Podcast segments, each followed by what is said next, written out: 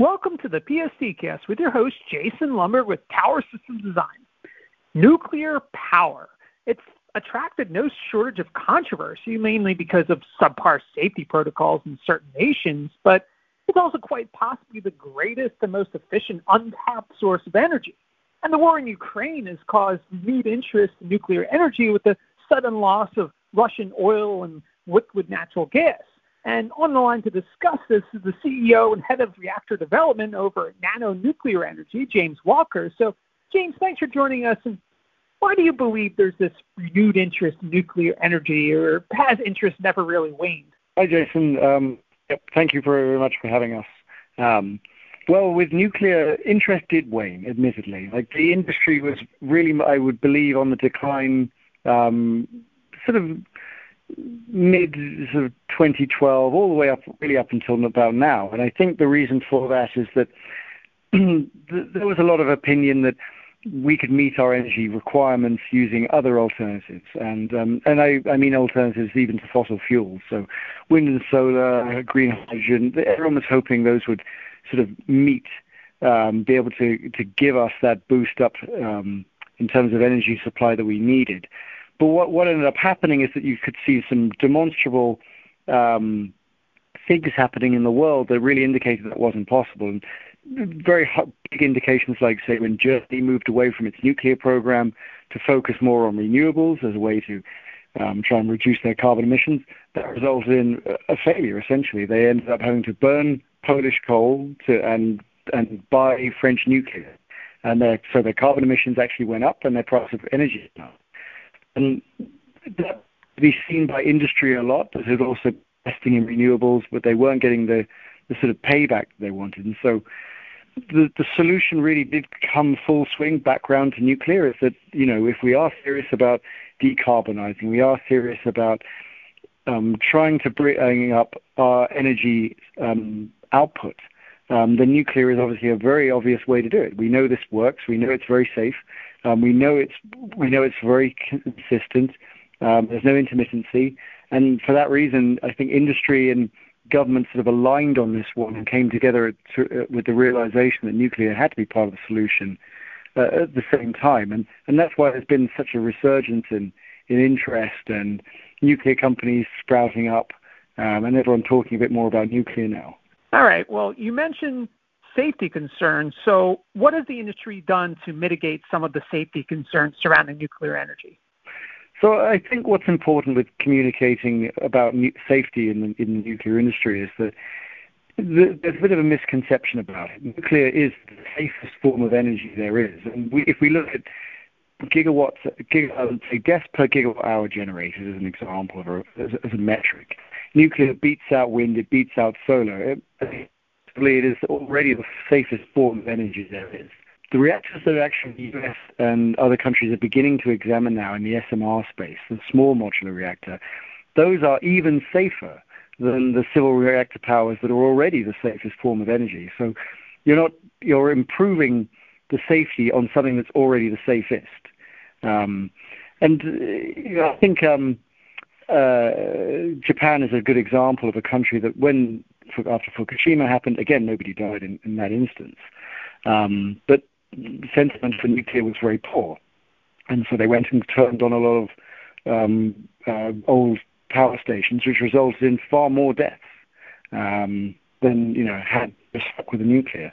So I think communicating the nuclear is very difficult to break a nuclear reactor. It's very difficult to have an accident, and even when it does happen, it's very unlikely to result in any deaths.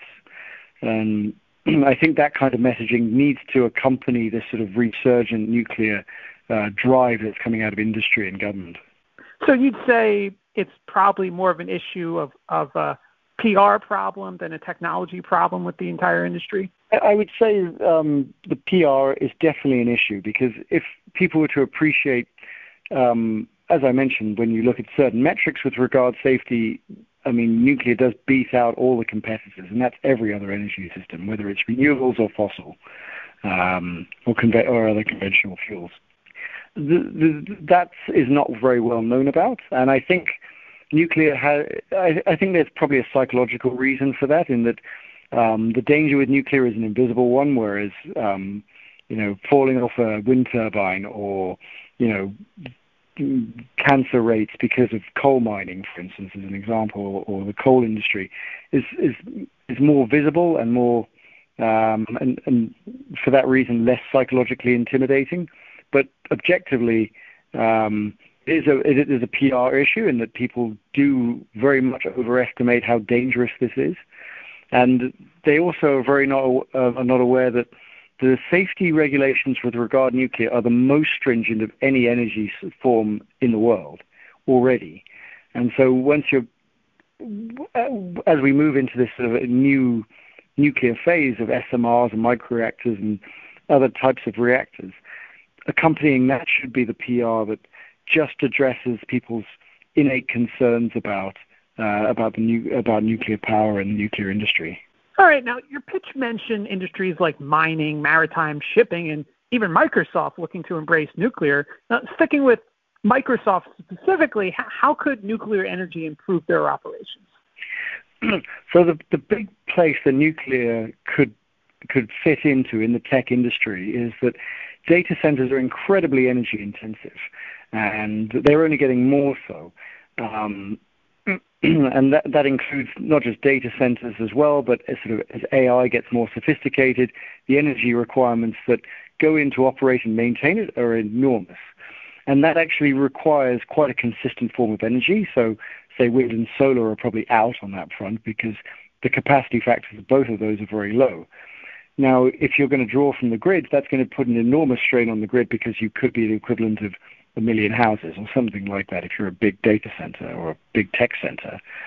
And when you begin looking at solutions for these sort of things, you fall on nuclear almost immediately because, one, it's the most consistent form of energy that you can get. As in, when you want power out of it, you can just get power out of it, and you can consistently get that amount of power out of it as long as you want compared to anything else. It also gives you the ability to locate your tech center or your data center or your AI anywhere you want. So if you want it in a remote location and you want it removed from the city, then you can do that with nuclear. And so for that reason, the tech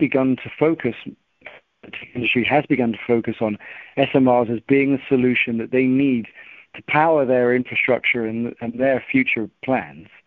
In a carbon-emitting, zero-carbon-emitting way that meets their climate goals at the same time. All right. Well, as industry embraces nuclear power more, which is probably inevitable, what sort of red tape will businesses looking to integrate nuclear energy run into? So it's interesting. I think a lot of the red tape we're actually hoping will be navigated before the customer actually wants the power source. So say, for instance, Nano, my company, is a microreactor company. So that's looking to deploy a microreactor that's essentially an ISO container-sized reactor and power system. What we're in discussions with the regulators about is, as long as that reactor meets a certain criteria, so say flooding risk, say the site we want to deploy it to meets a certain criteria like flooding risk, habitable temperatures, seismic risk, then it's okay to deploy there, and it doesn't need a separate site licensing process. Provided we can actually clear that red tape in the licensing process for each microreactor that we deploy, hopefully the customer does not need to suffer a long commissioning or a long installation and commissioning time that they would expect from a big civil power reactor, which can be years and years and years of site-specific licensing. So the companies themselves, the SMR and the microreactor companies, might bear the brunt of the red tape that goes into the deployment of these things, but hopefully that's going to be of benefit to the customer. So when the customer does request one of these things, it can be deployed to them quickly without them having to go through a lot of the regulatory red tape that's associated with the nuclear industry and the licensing of each reactor and the licensing of each site. All right, sounds good. Thanks, James. I want to thank you for your time, and to our audience, thanks for joining us, and have a great day.